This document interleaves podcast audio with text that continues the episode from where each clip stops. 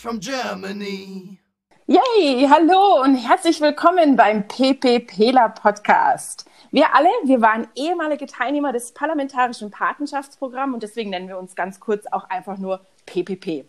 Wir PPPler haben die Idee gehabt, einen Podcast zu starten und heute nehmen wir die aller, aller, allererste Folge auf. Darüber freuen wir uns mega. Yeah. Dieser Podcast ist ein neues Vereinsprojekt. Wir alle, wir sind ehemalige Teilnehmer des Parlamentarischen Patenschaftsprogramms und wollen diesen Pod Podcast genau für alle anderen ehemaligen Teilnehmer starten, aber auch für alle Amerika-Begeisterten und auch genau die, die es noch werden wollen. Wir wollen im Podcast über transatlantische Beziehungen zwischen Deutschland und Amerika reden und was das mit einem macht. Unser Ziel ist es, junge Leute fürs PPP zu begeistern und auch unter den ehemaligen Teilnehmern einen Austausch zu schaffen. Ihr werdet uns so alle zwei Wochen in etwa mit einer brandneuen Folge hören. Wir wollen uns ein neues Thema überlegen, über das wir reden wollen, über das wir diskutieren wollen. Wir haben auch vor, verschiedene Gäste einzuladen, Interesse teilen und eben genau wie sich das Leben eines PPlers mal mehr oder mal weniger verändert hat. Und da ist auch schon direkt die erste Bitte an alle, die heute zuhören. Wir würden uns über ein Feedback zum Podcast total freuen. Habt ihr eine Idee, worüber wir reden können? Wollt ihr dabei sein? Welche Ideen, Kommentare, Verbesserungsvorschläge habt ihr? Dann bitte kontaktiert uns. Das PPP lebt von uns und durch uns. Sind wir also alle aktiv dabei? Dann können wir ein mega Gemeinschaftsprojekt draus machen. Und genau damit möchte ich auch direkt vorstellen, wer noch in dieser Runde dabei ist. Fangen wir mal mit mir an. Also mein Name ist die Isabella, ich bin aus München. Ich war im 23. PPP und habe ein Jahr in Houston, Texas gelebt. Und wir haben noch ein Hi, paar dabei. Ich bin die Franzi, ich komme aus der Nähe von Stuttgart und war im 28. PPP mit dabei und habe damals ein Jahr in Austin, Texas gewohnt. Hallo, ich bin der Patrick, ich komme aus Frankfurt am Main, äh, war im 17. PPP 2000-2001 in den USA und äh, dort ein Jahr in Cincinnati, Ohio. Hi, ich bin's Robert, ich komme aus Indiana, ähm, war im 31. PPP und ähm, war dort in Lafayette, Indiana zwischen 2014 und 2015. Und ich bin der Niklas. Ich komme aus Lindau am Bodensee. Ich war im 29. PPP 2012 auf 13 und ich war platziert in Indian Head Park in Illinois. Wir haben eine bunte Truppe aus der ganzen Welt, Deutschland und USA schaltet sich ein. Ich freue mich mega auf die heute erste Folge und wir haben eine ganz, ganz, ganz, ganz spannende Frage mitgebracht. Heute stellen wir uns die Frage, warum ist eigentlich ein Auslandsaustausch so wertvoll?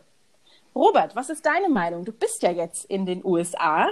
Was hat dieses Auslandsprogramm mit dir gemacht und warum ist es so wertvoll? Also, was mit mir gemacht hat, es hat auf jeden Fall meinen mein Blick auf die Welt verändert. Mein Weltblick ist offener geworden. Ich habe eine kulturelle Vielfalt kennengelernt, die ich zu Hause vielleicht nicht hätte kennengelernt, wenn ich in Deutschland geblieben wäre. Ähm, es ist wunderbar zu sehen, wie hier so eine Art, was man auch in Deutschland in der Schule oft hört, äh, wie hier ein Melting Pot ist, quasi wie ähm, verschiedene Menschen aus verschiedenen Nationen ähm, Amerikaner sind und sich als Amerikaner sehen, aber auch gleichzeitig irgendwie ähm, aus den verschiedensten Teilen der Welt kommen, aus Deutschland, Indien, England, Spanien, woher auch immer. Ähm, da gibt es keine Grenzen. Und ähm, ja, es wird aber gefeiert, dass man irgendwie Amerikaner ist und ähm, selbst wenn man oder wenn Leute hier schon seit zehn Generationen leben, dann ähm, ja, fühlen sie sich immer noch als Deutsche oder als Engländer oder was auch immer. Und ähm, ich finde das eigentlich, das hat mich so ähm, ja, sehr berührt. Da komme ich schon mal zu meiner ersten Frage. Ähm, du hast gesagt, ähm, es geht ums offenere Weltbild. In welcher Hinsicht begleitet dich das in jedem Tag? Ja, also ich stelle das jetzt fest, ich bin äh, im Januar hingezogen oder wieder hingezogen. Ähm, dass man Dinge anders nimmt oder offener sieht, als sie vielleicht zu Hause sind, dass man ähm, flexibler ist, was jetzt gerade zum Beispiel die Jobsuche angeht bei mir. Ähm, andere Bewerbungsprozesse. Man geht offener auf Leute zu, auch wenn man sie gar nicht kennt. Ähm, die Menschen sind offener als vielleicht in Deutschland hier. Man kommt leichter mal in einen Schnack rein mit Menschen. Ähm, und ja, das würde ich jetzt persönlich sagen, was aktuell gerade mich sehr beschäftigt.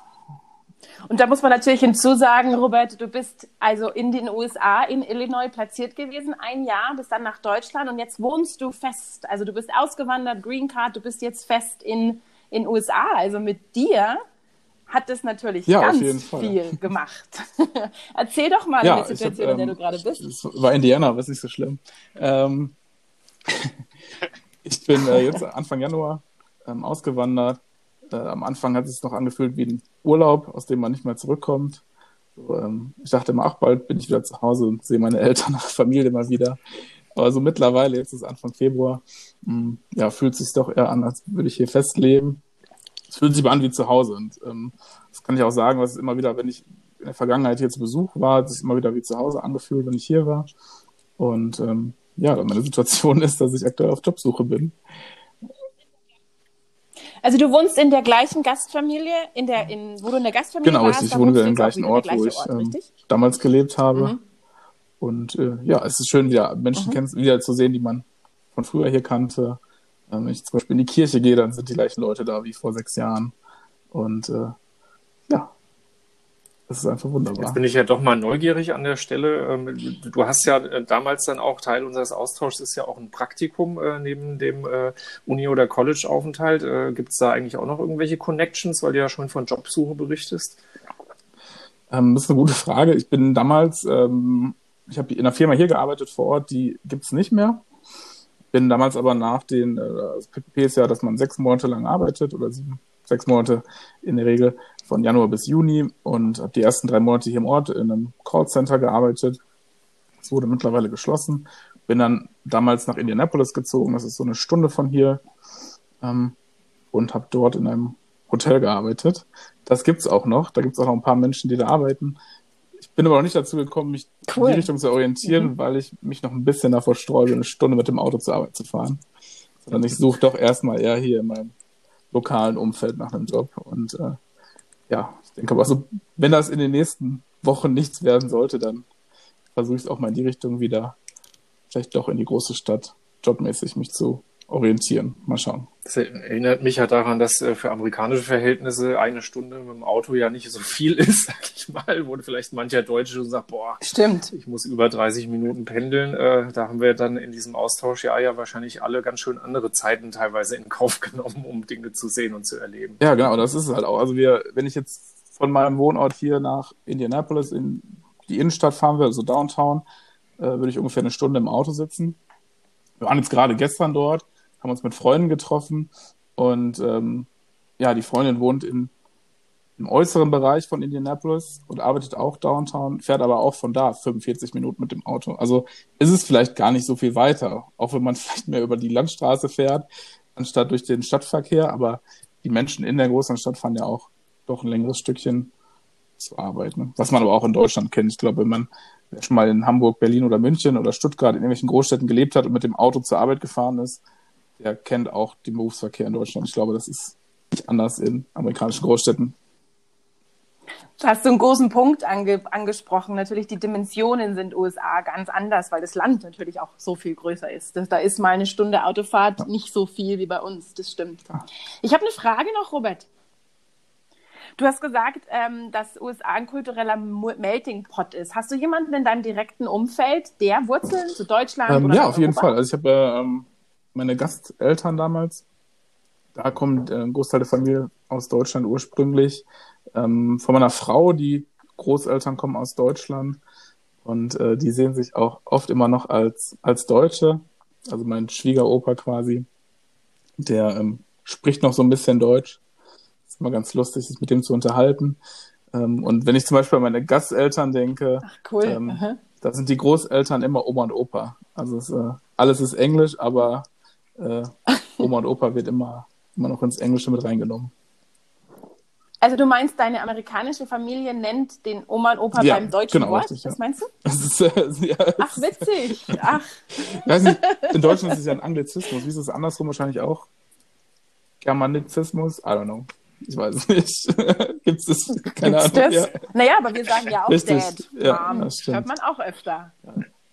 Da sieht Aber man, glaube ich, dass die? Welt immer mehr Weiß ich zusammenwächst. jetzt ja. nicht. Ja. Guter Punkt, ja. Eigentlich hast du drei Fragen schon, oder drei Antworten schon gegeben. Du hast gesagt, kultureller Melting Pot, die Welt wächst zusammen, deswegen ist ein Austausch so wertvoll. Und was war das dritte? Jetzt habe ich es vergessen. Ich glaube, die kulturelle Vielfalt, ne? Hat man gesagt. Ja. Die kulturelle Vielfalt war das dritte. Ja, genau, richtig, ganz genau. Super Antworten gegeben, richtig, richtig schön. Also der Robert hat natürlich eine spannende Erfahrung gemacht. Du hast ein Jahr in Illinois verbracht, lebst jetzt da und bist, ja, Amerikaner schon fast. Was würdest du sagen? Bist du immer noch Deutscher oder bist du schon in Ich glaube, ich Anführungsstrichen bin doch noch Amerikaner? Deutscher. Ja, also ich merke immer noch, äh, Smalltalk ist nicht so mein Ding. Gerade wenn ich irgendwie äh, mich mit Amerikanern treffe und äh, sehe, wie manchmal man sich eine Stunde über das Wetter unterhalten kann. Das kenne ich vielleicht von meinen Großeltern vielleicht in Deutschland, aber ähm, das ist immer noch so ein kleiner Struggle hier und da. Aber das ähm, wird wahrscheinlich besser. Aber du hast es eben als großen Vorteil hervorgebracht, so im Sinne von positiv äh, oder anders im, im Vergleich zu Deutschland. Ne? Also, und ich glaube, ich weiß, was du meinst, weil es ist irgendwie schon eine total nette Sache, aber mir geht's dann, was das Struggle betrifft, ähnlich wie dir, wenn ich, äh, dass ich jetzt auch nicht so der Smalltalker normalerweise bin. Ähm, aber es ist irgendwie auch mal ganz befreiend, wenn man dann halt in solche einfacheren Gespräche reinkommt, was eben tatsächlich jetzt in Frankfurt oder so, wenn du da im Supermarkt bist, nicht so leicht passiert. Ich frage mich, ich frage mich ob es Definitiv vielleicht der anders. Sprache hängt, weil damals habe ich wirklich gesagt, als ich hier angekommen bin, ich spreche jetzt nur noch Englisch. Habe dann wirklich lange keinen Kontakt zu meiner Familie in Deutschland gehabt und fast kein Deutsch mehr gesprochen. Und mittlerweile spreche ich mit meiner Frau auch ab und an Deutsch. Und ich weiß nicht, ob das vielleicht auch so ein Kontrapunkt ist, den ich vielleicht noch ändern könnte. Mal schauen. Ist vielleicht welche. Voll spannend, Robert. Vielen Dank für die Antwort. Die Frage war ja, warum ist ein Austausch so wertvoll? Und du hast uns die Antworten geliefert. Viele davon. Ich merke schon, das bringt viel Stoff. Wir können da noch 100 Podcast-Folgen draus machen. Und allein die Tatsache, dass du jetzt in den USA lebst, mit einer amerikanischen Frau verheiratet bist, fallen mir auch noch tausend Fragen ein. Dazu aber mehr in den kommenden Podcast-Folgen. cool. Wir gehen über zum nächsten. Patrick. Patrick, die gleiche Frage auch an dich. Warum ist für dich ein Auslandsaustausch so wertvoll? Also grundsätzlich hat es äh, mein, mein Leben einfach extrem bereichert. Ich sag mal, das ist erstmal so, gerade wenn ich zurückdenke, so Anfang 20, äh, hat das eine ganz andere Welt eröffnet. Ja, man hat, man ist ja fast ausgebrochen aus dem bisherigen Umfeld, ja, ähm, was dann tatsächlich auch nachher auch so kommt. Man lässt seine Freunde und Familie hinter sich. Und ich will gar nicht sagen, dass ich das jetzt wollte oder die loswerden wollte, aber es ist einfach was Neues, was Spannendes, was Unbekanntes, ja. Und während man das macht, ist es äh, was sehr Besonderes, aber auch, und das finde ich ganz wichtig, ähm, so ein Auslandsaufenthalt, und da bin ich mir sicher, das gilt für, für jeden, der das macht, egal in welchem Programm, egal wo auf der Welt, da verändert einen, einen auch für danach und, und gibt einem einfach neue Eindrücke, ähm, Beziehungen, Freundschaften, die halt dann bis zum Leben lang anhalten können. Und das ist auch so, ich sage mal, ein Teil von, von meiner Erfahrung. Ähm, ich ich hole mal ein bisschen aus, als ich damals ähm, in, mich fürs Programm beworben hatte in der, während der Bewerbungsphase und dann akzeptiert äh, aufgenommen wurde, kam dann ähm, irgendwann äh, von der von unseren Betreuern quasi von der Organisation, die den Austausch mit organisiert, die Frage, ähm, wir suchen noch eine Platzierung für dich, äh, wie sieht's aus? Wir haben zwei Möglichkeiten, das war natürlich dann auch sehr spannend, ne? dann denkst du, oh, was kommt da jetzt? Ähm, und wir haben da entweder eine ähm, katholische Familie mit äh, paar Kindern, ähm, die erwarten aber von dir, ähm, dass du halt auch da immer, sag ich mal, dabei bist, was die so in ihrem Alltag machen und, und streng gläubig halt unterwegs sind. Das hatte jetzt nicht so 100 Prozent zu mir gepasst, sage ich schon mal gleich an der Stelle. Hätte ich aber mir auch mal angeguckt. Hast du eine Wahl genau, und dann kam nämlich Nummer zwei, es genau, hätte ich machen können, ähm, dass ich dann anst äh, stattdessen, und das war so ein bisschen, warum sie gezögert hatten mit der Entscheidung oder mich vor vollendete Tatsachen zu stellen, zu schauen, ähm, dann gibt's auch noch eine Person, bei der ich bleiben kann und eigentlich soll man ja im besten Fall in der Familie sein, also wo auch vielleicht Kinder und, und so weiter dabei sind. Ähm, und in dem Fall war das jetzt aber ein Professor, der an der ähm, Universität, äh, wo ich dann später auch das halbe Jahr vom, vom, ähm, von unserem Austausch quasi gemacht habe, ähm, entsprechend äh, bin ich da entsprechend ähm, beige, ähm, also konnte ich mir das entsprechend aussuchen, was möchte ich da auswählen. Und äh, das war so der Kontrast, streng katholische Familie oder ähm, schwuler ähm, Universitätsprofessor, aber alleinstehend. Ja, ähm, da habe ich gesagt, komm, kein Ding. Äh, das finde ich super. Mit dem habe ich mich auch gleich gut verstanden. Und ähm, wer war zwölf oder ist er natürlich immer noch zwölf Jahre älter als ich. Ähm, und äh, wir sind halt super gute Freunde geworden in dem Jahr. Äh, und er hatte trotzdem auch eine Riesenfamilie, weil er insgesamt sechs Geschwiz äh, Geschwister hat, die auch dann nicht nur Neffen haben. Also das ist über die letzten 20 Jahre immer weiter gewachsen, logischerweise ja, mit Nachwuchs und so weiter. Und ähm, das war also von daher auch eine tolle ähm, Erfahrung, die ich da mitgenommen habe. Und deswegen ist das auch meine, ich sag mal, einfach zweite Familie geworden. Ne? Ich habe meine Familie zu Hause, die Blutsverwandten, und dann habe ich meine amerikanische Familie über meinen super Freund und äh, dessen erweiterte Familie, ähm, die halt einfach auch dazugehören. Und das ist halt wirklich eine sehr schöne Sache, ähm, die einem ja viel über das ganze Leben hinweg mitgibt. Hast du heute noch Kontakt zu, deiner, zu deinem Gast? Wie sagt man Vater, Familie? Ich sage dann immer wie, Gastvater, wie genau. Und ich bin dann der, der Host Son. Mhm. Und äh, habe ich, ähm, äh, das ist echt auch schön gelaufen. Also er ist, äh, seit ich drüben war und 2001 dann äh, zurückgekommen bin, ist er im Prinzip jedes Jahr zu Besuch gewesen. Ist immer so über den Sommer, wenn der, der Semesterbreak war, quasi rübergekommen. Also jedes, jedes Jahr, Jahr, in Deutschland, Deutschland meinst ja. du? Und dann haben wir dann hier halt, habe ich mein Land auch mal kennengelernt, weil wir dann halt extrem viel uns angeguckt haben. Wow. Äh, und dann ist die Familie auch noch gewachsen. Das war auch sehr schön. Äh, deswegen äh, bin ich auch so gerne im PPP und PPP-Alumni-Verein.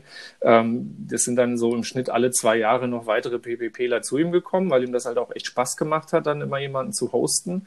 Und das sind dann die Gastbrüder von mir gewesen, ne, die ich dann jetzt quasi bis vor kurzem noch äh, immer dabei habe. Und so hat sich die Familie dann auch erweitert.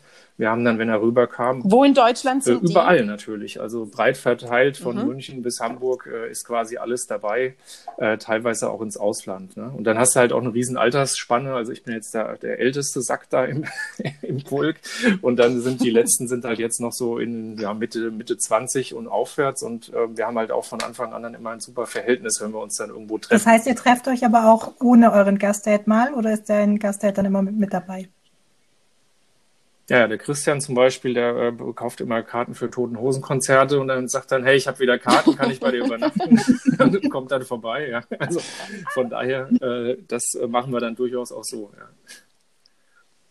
Also du hast einen wahnsinnigen Punkt angesprochen, warum Auslandsaufenthalt so wertvoll ist. Weil guck mal, du hast gesagt, du warst 2001, also zwischen 2000 und 2001. Heute schreiben wir das Jahr 2020. Du hast es also geschafft, 20 Jahre mhm. Kontakt aufrecht zu erhalten zu der Familie, vor der du vor 20 Jahren gewesen bist. Und du hast weitere Freunde, nämlich die anderen PPPler, die jetzt auch in Deutschland sind. Ist das nicht krasse interkulturelle Beziehungen. Das ist der Wahnsinn. Das ist total cool, muss ich auch sagen. Und das ähm, hat auch also durchaus noch weitere Spuren hinterlassen. Ich habe ja inzwischen dann auch eine eigene Familie und dann äh, hat man das auch mit der amerikanischen Familie insofern verknüpft, dass dann äh, mein Hostdad äh, zum einen erstmal äh, Trauzeuge bei mir geworden ist und meiner Frau. Ähm, und dann, äh, wenn die wow. Äh, Kinder kamen, ist er dann noch Patenonkel geworden. Und das ist halt auch schon echt eine schöne Sache. Da finden die das natürlich ganz cool, haben auch gleich einen Bezug zur englischen Sprache ja, wenn es auch hier kein richtiger zweisprachiger Haushalt ist. Wow, tolle Geschichte. Wahnsinn. Ich habe noch eine Frage. Du hast vorhin auch gesagt, so ein Auslandsaufenthalt verändert einen auch für danach total. Bei dir ist es ganz deutlich, du hast die Beziehungen in den USA so viele Jahre aufrechterhalten können. Kannst du an eine Sache denken, die dich persönlich verändert hat? Was machst du jetzt anders? Hm. Also ich sag mal so, ich habe mich ähm, selbst besser kennengelernt, weil das war so ein Ding, ich sagte am Anfang ähm, raus, was Neues, unbekannt, spannend, wer weiß, was einen erwartet. Aber auch dabei dann irgendwann zu merken, das bin ja ich, der da überall dabei ist, ja, und dann nochmal so ein bisschen besseres Verständnis einfach dafür zu bekommen, wie man selbst oder wie ich selbst halt ticke. Das war so für mich, glaube ich, ganz wichtig, weil ich dann einfach gemerkt habe, egal wo ich bin, ich bin immer dabei. Ja? So, so blöd das jetzt vielleicht klingt, aber, aber das ist einfach, macht einen, ja macht einem das bewusster und, und hilft einem auch, gibt einem gewisse Stärke und Kraft einfach für, fürs Leben, für Selbstbewusstsein einfach. Ne? Dass man sagt, okay, ich weiß jetzt, äh, ich kann auch in neuen Situationen, äh, komme ich mit mir klar, ich kann die auch meistern und damit umgehen, komme was wolle und, und dann ruht man irgendwie so in sich selbst, so ist es mir ergangen. Hast du da eine konkrete Situation, auf die du referenzieren kannst oder wo du mal erzählen kannst, wo dir das aufgefallen ist? Hm, also auch äh, gute und schwierige Frage, wie es dann immer so schön heißt. Ähm, ich weiß nicht, ich war, es ist einfach so, dass man, dass man einfach dann gelassen wird. Ne? Ich meine, das ist so, glaube ich, so der Klassiker, den, den, den nehme ich jetzt vielleicht irgendjemand anderem in unseren Folgen vorweg, dass man irgendwie, wenn man in den USA ist, sich in sein eigenes Auto kümmert, äh, als junger Mensch, wo man das auch noch nicht so oft gemacht hat vorher und dann äh, gibt es irgendwo unterwegs Probleme mitten im Nirgendwo. Ver vergesst nicht, bei mir gab es zwar schon Internet, aber noch keine Smartphones so richtig und, und du musstest halt irgendwie sehen, wie du klarkommst und das haben wir dann halt einfach, äh, also das hat man dann halt einfach irgendwie gemanagt gemanagt, sage ich mal. Ja, also im, im, Prinzip mit diesem Lockerbleiben geht schon irgendwie weiter äh, auch mit wenig Geld in der Tasche dann irgendwie trotzdem klarzukommen und dann auch sich wieder auf fremde Leute zu verlassen, wenn du jetzt irgendwo am Wochenende versuchst, eine Werkstatt zu finden und dann halt mit fremden Leuten quatschen musst, ja, oder dann halt ein PPPler aus Milwaukee irgendwie nach Lafayette, wo du jetzt wohnst, Robert, äh, fahren muss äh, und, und dann noch äh, wieder nach Cincinnati, was halt echt scheiß weit ist, muss ich mal so direkt sagen. Ähm, wir kriegen dann das Explicit-Logo im Podcast. Ähm, äh, um dich dann wieder zurückzubringen, weil dein Auto übers Wochenende in der Werkstatt ist und du montags arbeiten musst. Das macht man dann halt alles mit einer gewissen Leichtigkeit und hat auch schöne Geschichten, an die man sich erinnern kann. Bei dir, bei deiner Antwort ist mir ganz klar geworden, das Netzwerk, das du hm. geschaffen hast. Das ist natürlich super. Du bist in die USA, hast eine zweite Familie mit deinem Gastvater geschaffen, dann sind weitere PPPler zu dem gleichen Gastvater, mit dem bist du noch befreundet. Und schau uns an. Wir alle waren ehemalige des Programms, wir sind jetzt Teil dieses Vereins und jetzt starten wir diesen Podcast. Wir haben ein Netzwerk, hast du dir geschaffen, international bis nach Amerika, aber auch in ganz Deutschland. Toll. Ja, super gut gemacht. Schöne Antwort. Danke dafür, Patrick. Lass uns mal die Franzi anhören. Franzi, warum findest du einen Auslandsaustausch so hab, wertvoll? Damals bin ich rübergegangen und wollte Englisch oder mein Englisch verbessern. Ich konnte eigentlich schon ganz gutes Englisch davor, aber mir hat es dann trotzdem ein bisschen schwer gefallen, einfach zu sprechen und so frei herauszusprechen. Und wenn man so ein Jahr drüben ist und arbeitet und ins College geht und sich so ein bisschen da durchschlagen muss mit Gastfamilie und Job, Kollegen, anderen Amerikanern, dann lernt man einfach irgendwann mal diese Angst zu verlieren, zu sprechen und Dinge zu erzählen. Und das ist mittlerweile, ähm, ist so Englisch einfach für mich auch so zweite Native Language geworden. Ich schaue Filme eigentlich nur noch auf Englisch an und Serien auf Englisch an. Ich lese super viel und ich sag mal, 95 Prozent aller meiner Bücher sind mittlerweile auch auf Englisch. Liegt auch daran, dass man so ein größere Range hat an Büchern, die man lesen kann ähm, und man nicht so lange warten muss, bis sie dann auf Deutsch übersetzt werden. Und es ist einfach schön, wenn man nicht mehr so genau darüber nachdenken muss, was man jetzt auf Englisch sagt, sondern wenn man einfach losbabbeln kann, weil man das einfach gewohnt ist, so die Möglichkeit zu haben. Ja. Wie würdest du dein Englisch einschätzen vor USA? Schule? Ähm, also wir mussten ja damals diesen äh, TOEFL-Test machen und tatsächlich war ich bei dem relativ schlecht. Ähm, es lag eher daran, dass ich besser, also eher besser im Reden war als im, in den Grammatikthemen. Ähm, ja, und jetzt würde ich schon mich fast, ja, fast Native Speaker, also natürlich werden wir nie Native Speaker, aber ähm, schon sehr, sehr sicher sein, ja. Und das ja, finde ich, also da kann jeder, der ins Ausland geht, der lernt ja die Sprache, wenn man wirklich möchte und wenn man wirklich auf Leute zugeht und dann anfängt zu reden. Hattest du so einen Punkt, wann du irgendwann ähm, ja, auf Englisch gedacht hast oder geträumt hast?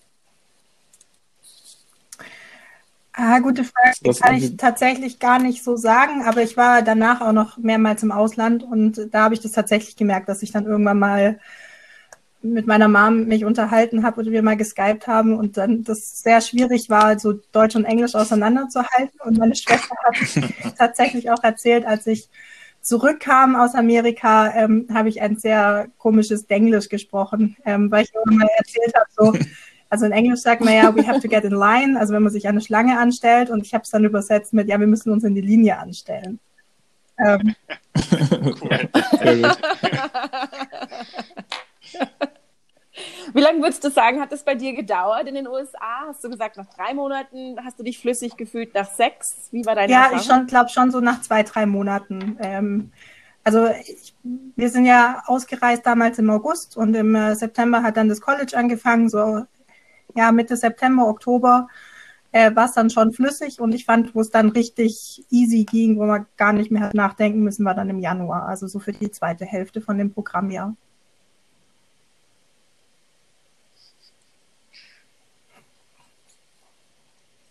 Aber das ging mir auch so. Da erinnere ich mich gut dran, dass ich, ähm, als ich zurück war, dann, dann irgendwie sehr viel Englisch gedacht habe. Ich habe das mit dem Träumen nicht irgendwie bewusst erlebt, dass sich das mal während des Aufenthalts geändert hat, aber dieses, dieses Denken und auch teilweise zu versuchen, das dann auf Deutsch auszudrücken, das geht mir sogar manchmal heute noch so ähm, weil, weil ich irgendwie, ich weiß nicht, die englische Sprachfluss äh, lässt sich manchmal irgendwie leichter denken und ich gucke wie du oder höre wie du auch viel Englisches, lese viel Englisches und ähm, da war das schon irgendwie eine interessante Erfahrung, als man dann den Wiedereintrittsschock hatte. Franzi, in jetzigen Beruf brauchst du Englisch? Sprichst du Englisch? Ist die Business-Sprache Englisch? Inwiefern? Also ich bin IT-Process Manager im äh, Automobilbereich und wir haben aktuell ein Projekt, wo wir auch mit Amerika Kontakt haben. Und mh, hm, schwierig zu sagen, ich würde sagen, dass vielleicht so ein Drittel der Meetings auf Englisch sind. Und ja, ah, und okay, natürlich ist es ja. auch einfacher, wenn man, ja. also ich kann mich sehr gut reinhören, auch in unterschiedliche Akzente. Ich war danach noch in England, in Neuseeland und in Australien unterwegs. So indischer Akzent ist immer noch manchmal ein bisschen schwierig, aber so diese ganzen anderen Akzente verstehe ich relativ schnell, ohne dass ich viel darüber nachdenken muss. So wie du, Franzi, war ich ja auch in Texas. Und Texas hat auch einen eigenen englischen Akzent. Und dann sagen die ja mal schnell, Howdy y'all, what's up? Wie war das für dich, den Texas, äh, ja, texanischen Akzent zu lernen? Hast du den? Äh, gute Frage. Mir ist es tatsächlich gar nicht so aufgefallen, dass die so Texanisch sprechen. Ich war in Austin, also es war Großstadt. Und ich würde sagen, dass da schon sehr viel aus anderen Orten sich das auch mischt. Also ich, mir ist es nicht wirklich aufgefallen, dass das so viel Englisch war, aber ich liebe bis heute dieses Hey yo ähm, als Begrüßung und ich schreibe das sehr häufig in irgendwelche Geschäfts-E-Mails auch rein als Begrüßung. Ähm, ja, aber ich glaube tatsächlich, mich wurde bis zum Ende, ich glaube, dass ich keinen, oder mir wurde immer gesagt, ich habe keinen deutschen Akzent, aber ich habe definitiv einen europäischen Akzent. Also man hört es schon raus, dass man nicht Native Speaker American ist, sondern. Das finde ich aber auch charmant. Das ist doch total charmant, dass man noch so einen kleinen, so einen kleinen Akzent hat, oder? Oder würdest ähm, du den gerne Ich fand es am Ende fand ich es immer ein bisschen nervig, wenn man sagt, hi, how are you? Und dann fragt, wird immer, immer gefragt, oh, where are you from? Ähm, also, dass man das an diesem kleinen Ding raushört. Aber ich wurde tatsächlich in Neuseeland mal für eine Amerikanerin gehalten, Mega. Oh, hey. Yes, sehr gut. Super. Super, Franzi. Richtig gute Antwort. Also, warum ist ein Austauschaufenthalt so wertvoll? Weil jetzt bist du fast Muttersprache Englisch. Welche ist deine nächste Spanisch? Sprache, die du lernen möchtest? Ah, super. Ähm, ja, ich war jetzt die letzten Jahre relativ häufig in Spanien, also zwei, dreimal. Und äh, habe auch einen Sprachkurs vor zwei Jahren gemacht, mal zwei Wochen in Cadiz. Und ich muss aber sagen, dass Spanisch tatsächlich ein bisschen schwieriger ist. Also ich bin Informatikerin. Mir fällt so mathematisch und Naturwissenschaft und logisches Denken einfacher, wie jetzt dieses sprachliche Verständnis, aber das wird. Also so einfach dranbleiben an der Sprache. Und es wäre natürlich damals in Texas auch hilfreich gewesen, manchmal ein bisschen Spanisch zu können, weil sehr, sehr viele äh, Hispanics da auch vor Ort sind. Stimmt, aber du kennst ja jetzt die Antwort. Das, das stimmt, Weg, ja. eine neue Sprache zu lernen. Ich mein, mein Chef überreden, dass er mich ja mal nach Südamerika also. schickt für einen Einsatz. Wir starten einfach ein Firmenprogramm, gründen ja, ein Austauschprogramm und schicken dich nach Spanien. Gibt es noch Fragen an die Franzi? Gut, super, super. Wir machen weiter. Wir haben schon ganz viele Antworten gesammelt, warum ein Auslandsaufenthalt so unglaublich wertvoll ist. Dann schließe ich mich doch direkt in diese Diskussion mit an und würde die Frage natürlich auch gern beantworten. Und um mich nochmal abzuholen, also warum ist ein Auslandsaustausch so wertvoll? Ja, die Frage ist tatsächlich spannend. Ich vertrete ganz klar die Meinung, dass ein Auslandsaufenthalt so wertvoll ist, weil wenn jeder Mensch auf dieser Welt einen Auslandsaufenthalt macht, glaube ich, gibt es keinen ja, Krieg. Ist eine, ja. ist eine sehr interessante Tatsache. Also ja, beziehungsweise Feststellung. Also es, es wird immer kulturelle Unterschiede geben, aber aus meiner Sicht stelle ich jetzt mal dir die Frage, ähm, ja, also die kulturellen Unterschiede, die wird es, wie gesagt, nach wie vor geben, aber dass es da konfliktfrei immer zugeht, hm, das hast du ja sicherlich auch schon in der eigenen Gastfamilie miterlebt, weil ja, man ist halt in Anführungszeichen deutsch und sie amerikanisch, da prallen dann doch schon zwei Welten aufeinander. Wie bist du damit umgegangen? Sehr, sehr gute Frage, Niklas. Frieden bedeutet für mich auch nicht ohne Konflikt, ohne Konflikte zu sein. Das ist für mich beides nicht das Gleiche.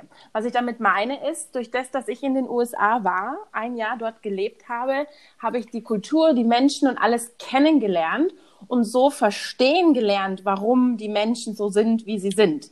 Ich bin auch nach meinem Auslandsaufenthalt noch viel um die Welt gereist und inzwischen bin ich zu der Erkenntnis gekommen, wir alle machen das Beste aus der Situation, in der wir sind.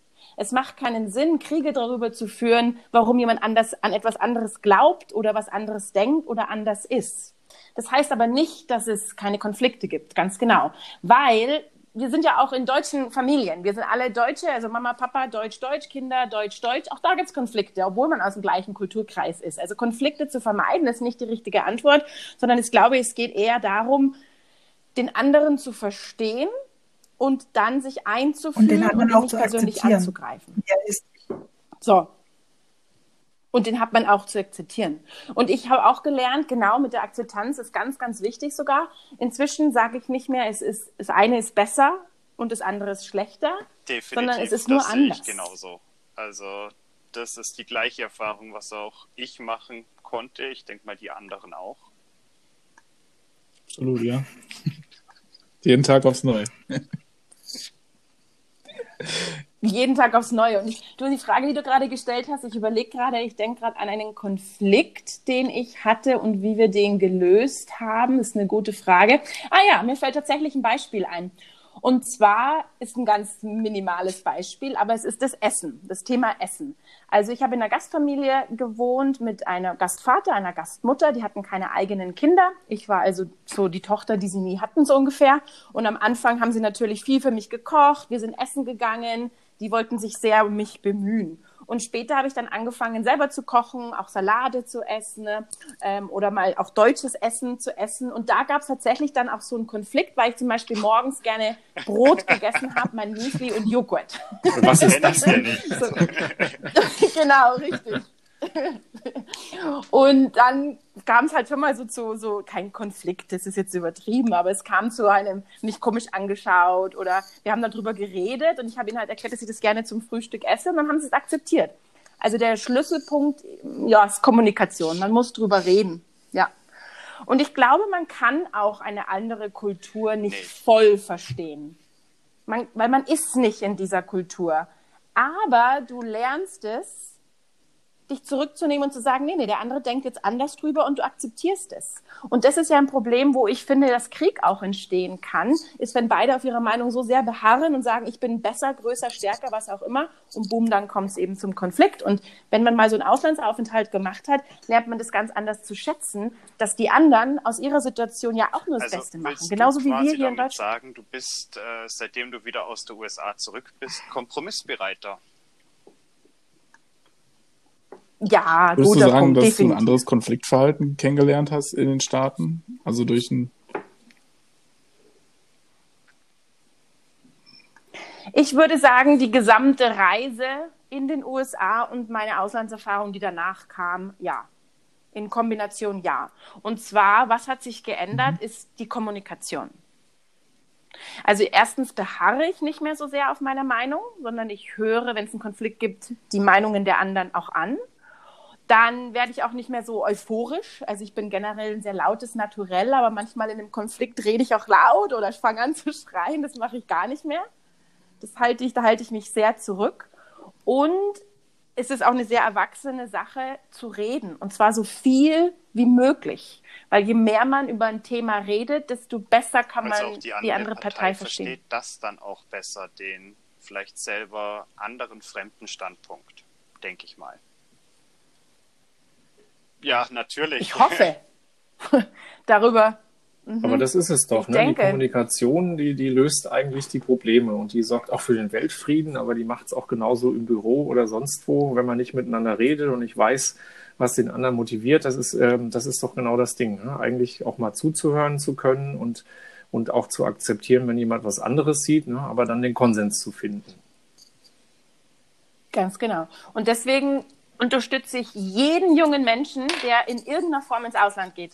Das ist für mich so wertvoll, dass man andere Kulturen kennenlernt, andere Sprachen spricht, weil wie du sagst, Franzi, durch das, dass man andere Sprachen spricht, lernt man nicht nur Das die Witzige Sprache, ist sondern auch deren tatsächlich, ich Kultur. habe auch im Englischen eine andere. Persönlichkeit. Und, Also ich bin da viel offener und lächle viel mehr, wenn ich Englisch rede, wie wenn ich Deutsch rede. Ah, Aha. das ist interessant. Ja, mit, Dann machen wir mal irgendwann eine englische besser Folge. Englisch sprechen jetzt. Oh, das ist übrigens eine gute Idee, ja? Das ist eine sehr gute Idee. Super, also die Frage beantwortet. Gibt es noch Fragen? Nö.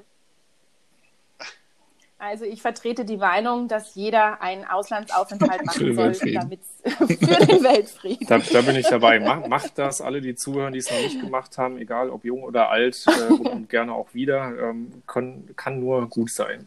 Man lernt viel über sich selbst. Auf jeden Fall auch. Definitiv.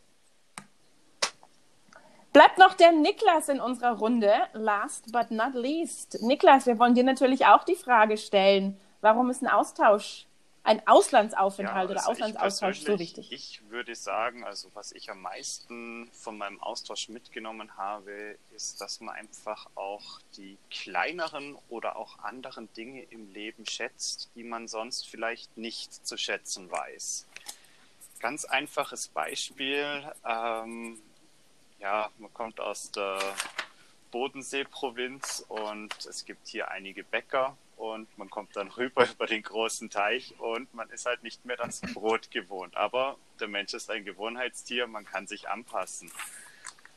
Ja, äh, oder sei es auch nur, dass wenn man in einen Shop oder in einen Laden reinkommt, jemand vorne dran steht und ganz euphorisch fragt, hey, how are you? Sowas ist man halt einfach nicht gewohnt, wenn man erstmalig drüben ist und das sind Erfahrungen. Am Anfang, ja, man hat, auch wenn man einen schlechten Tag hatte, vielleicht drüber gelächelt, aber man hat gelächelt, auch wenn einem nicht danach war. Das sind so rückblickend für mich Dinge, wo ich einfach zu schätzen weiß, weil man ist ja bei uns in Deutschland ja jetzt nicht ganz so offen und begrüßt äh, sehr euphorisch fremde Leute, die einen, die in einen Laden kommen. Da heißt dann vielleicht mal Grüß Gott oder Guten Tag. Ähm, nach zehn Minuten kann ich Ihnen helfen. Ähm, ja, das war schon eine Erfahrung und ja, das, es sind einfach die kleinen Dinge im Leben, wo man sich halt dann doch einmal freut. Wie war das für dich am Anfang, als du überschwänglich mit Hi, how are you begrüßt wurdest? Hast du eine Antwort äh, drauf gegeben? anfangs erstmal überfordert gewesen. Äh, was wollen die von einem? Und ja, anschließend, äh, ich glaube dann erst einmal, ja, thanks, I'm fine, how are you? Und ich glaube dann im Laufe der Zeit, ja, es ist eine rhetorische Frage. Man ist nur reingegangen, thanks, fine. Und das war's. da gab es in dem Fall auch eine Entwicklung. Wann warst du Äh, in den war USA? 2012 Welches Jahr? Auf 2013. Also Okay, also es ist jetzt äh, acht Jahre her. Hast du diese How are you Kultur heute noch in Deutschland ich für mit mich dir? nicht, weil ich selber nicht der Fan von Smalltalk bin, muss ich ganz offen gestehen. Und das ist für mich einfach ein Smalltalk. Aber als ich wieder zurück in Deutschland war, habe ich aus diesem in Anführungszeichen Smalltalk gelernt, ähm, ja auch die Situationen zu handeln und einfach zu wissen, okay, sie fragen halt, weil sie fragen müssen und bin halt bei manchen Leuten den Fragen dezent ausgewichen. Gut gemacht, clever. Ja, Du hast, du hast gesagt, dass du die kleinen Dinge zu schätzen gelernt, heißt, gelernt hast. Das heißt, in den USA hast du gelernt, geschätzt, dass die Leute dich mit How are you begrüßt haben. Was schätzt du besonders an der deutschen, Kultur? Kultur? Ja, das ist jetzt kein kleines Ding, aber ähm, was man so von seinen Schulkameraden, Arbeitskollegen und so weiter mitbekommen hat, als auch von Freunden, ist das große Ding die Sozialversicherung. Ähm, wir in Deutschland haben eine super Sozialversicherung, wo man zwar, ich sage jetzt mal davor in der Ausbildung und während den ersten Berufsjahren, ah, das ist so teuer und so viel, aber man weiß erst, wenn man das so nicht mehr hat, in dem Umfang, das zu schätzen mhm. und toi toi toi, es ist damals nichts passiert. Ich habe das nie in Anspruch nehmen müssen. Aber eine sehr gute Freundin hat operiert werden müssen, äh, Amerikanerin, und hatte keine Krankenversicherung. Und wir sind in Deutschland Uff. gesetzlich mhm. verpflichtet und ja, sowas weiß man halt schon zu schätzen, wenn man dann halt keine mehr oder nicht mehrere hunderttausend Dollar. Ich glaube, wir haben dich verloren. Kleinere OP. Niklas, sag nochmal den letzten Satz, dass die OP keine Krankenversicherung, dass man sich glücklich schätzen kann, dass ja, wir können uns glücklich schätzen, dass wir eine funktionierende, gute Sozialversicherung oder Krankenversicherung haben und für eine kleinere OP nicht mehrere hunderttausend Euro bzw. Dollar aufbringen müssen. Ich habe da tatsächlich ein Beispiel von meiner Situation, weil als ich drüben war, habe ich mir die Hand gebrochen und war dann im äh, Emergency Room, also in der Notaufnahme. Mhm. Und äh, es war halt mitten in der Nacht, das heißt, ich konnte nicht zu einem normalen Orthopäden oder so gehen und habe nachher eine Rechnung von 4000 Dollar gekriegt. Dafür, oh. dass die mir einmal oh. die Hand angefasst haben, dann Röntgenbild gemacht haben, mir einen Gips angemacht haben und mir zwei Schmerztabletten gegeben haben. Und das hat zum Glück damals unsere Krankenversicherung bezahlt, aber ich war leicht schockiert, als ich dann zwei Rechnungen, einmal über zweieinhalbtausend Dollar für den Arzt und eineinhalbtausend Dollar fürs Krankenhaus bekommen habe. Ja, diese Rechnungen sieht man in Deutschland ja, eher Wahnsinn. nicht, wenn man nicht privat versichert ist. Ja. Ich wollte gerade sagen, man, ich glaube, in Deutschland ist das grundsätzlich von den medizinischen Kosten nicht anders. Man kriegt es einfach nur nicht mit. Ne? also genau. ich wurde äh, letztes Jahr auch in Deutschland, als noch in Deutschland gelebt operiert an der Nase. Und äh, ich war bei einer Krankenkasse in Deutschland versichert, wo man eine App nutzen konnte. Und da kann man sich dann immer ähm, sämtliche Arztkosten anschauen. Und der Krankenhausaufenthalt in Deutschland war nicht sehr günstig, aber man kriegt es halt einfach nicht mit, glaube ich. Also die Zuzahlungsrechnung von für die drei Übernachtungen 30 Euro war, glaube ich, kein Vergleich zu der 4000 äh, Dollar Rechnung, die man dann privat zugestellt bekommt. Ne? Also ich glaube, das kriegt man auch in Deutschland gar nicht so mit, eher, was ich jetzt so sagen würde. Man geht zum Arzt und zieht die Karte durch und ja.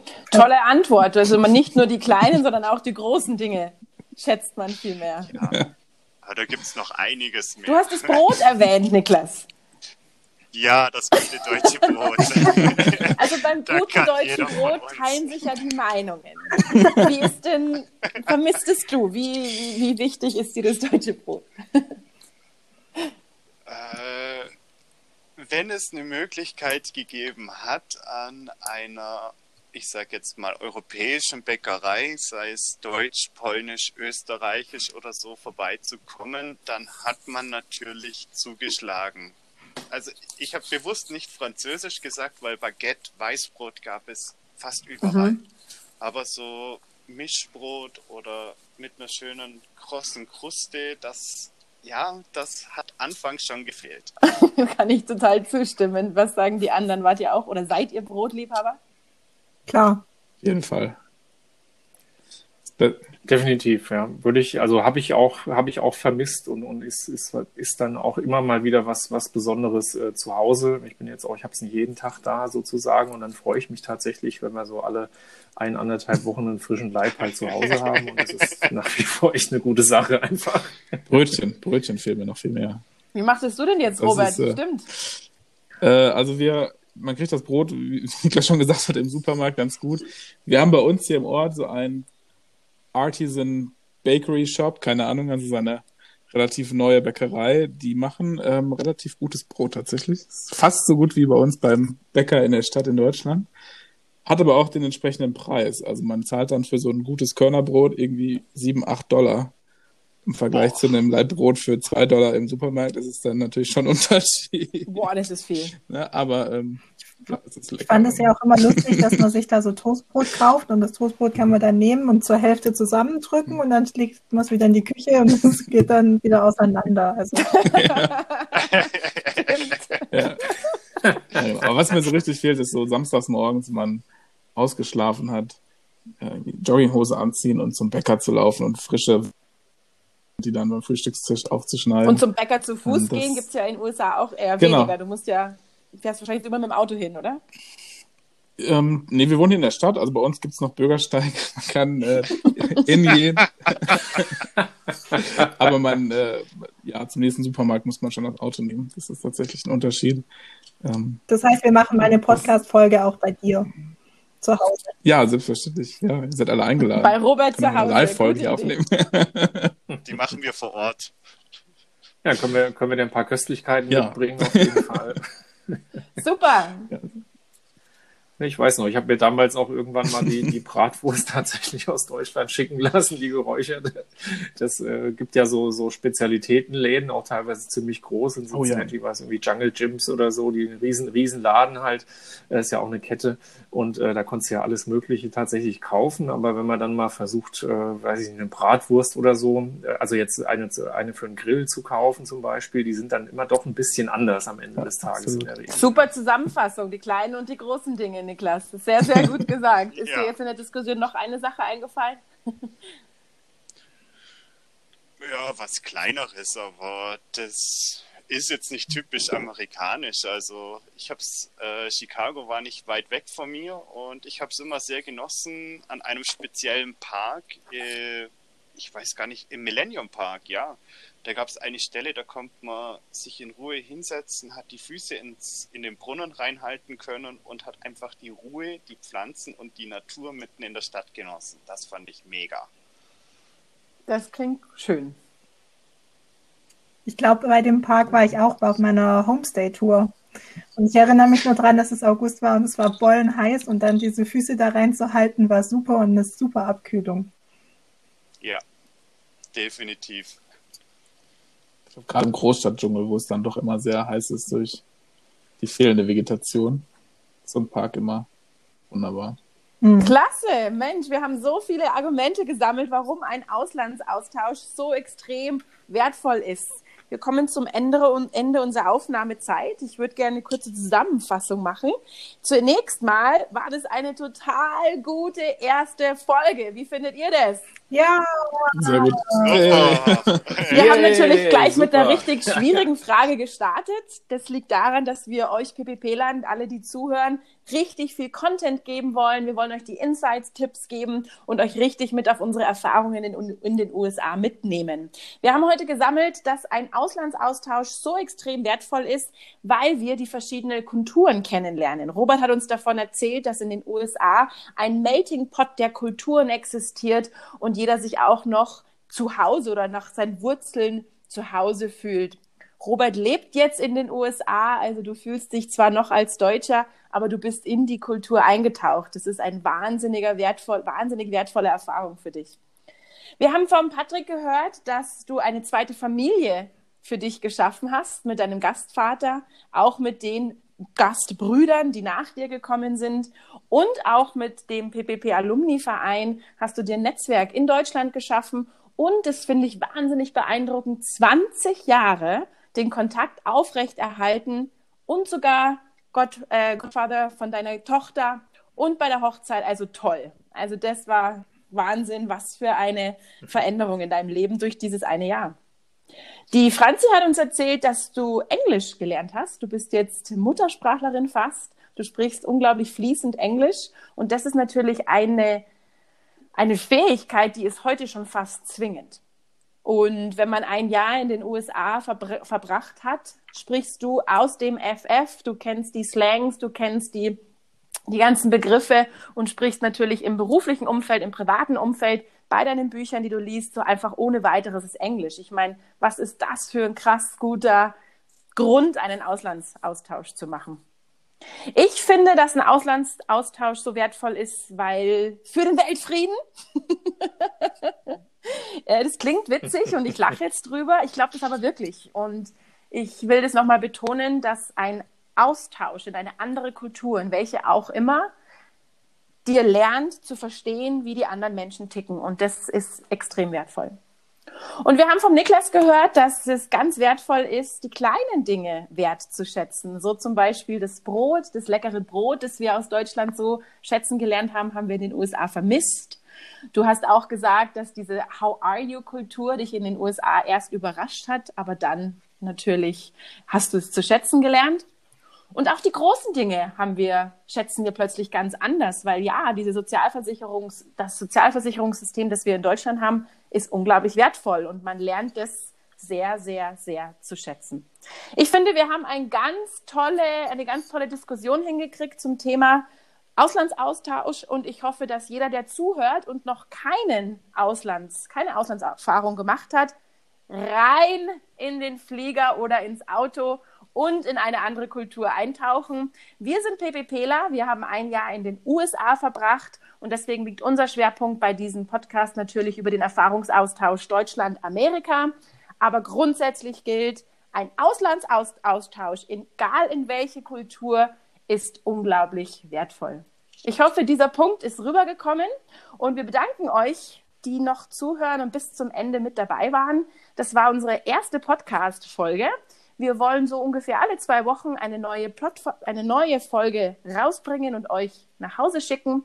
Lasst uns also wissen, was wir besser machen können. Habt ihr Ideen für Themen? Vielleicht könnt ihr auch dran denken, welche Geschichten ihr so erlebt habt und ihr möchtet Gast bei unserer Show sein. Dann bitte eine E-Mail schreiben an podcast.ppp-alumni.de und lasst uns wissen, wie ihr diese Podcast-Folge gefallen, wie sie euch gefallen hat. Ich wiederhole nochmal, einfach eine E-Mail schicken an podcast.ppp-alumni.de. Schickt uns ein Feedback. Wir freuen uns, dass wir diesen Podcast jetzt für euch führen und hoffen, dass ihr beim nächsten Mal auch dabei seid. Und jetzt nochmal alle in die, ins Mikrofon. Bis zum nächsten Mal. Ciao. Tschüss. Ciao. Bis dann. Macht's gut. Bis bald. Tschüss.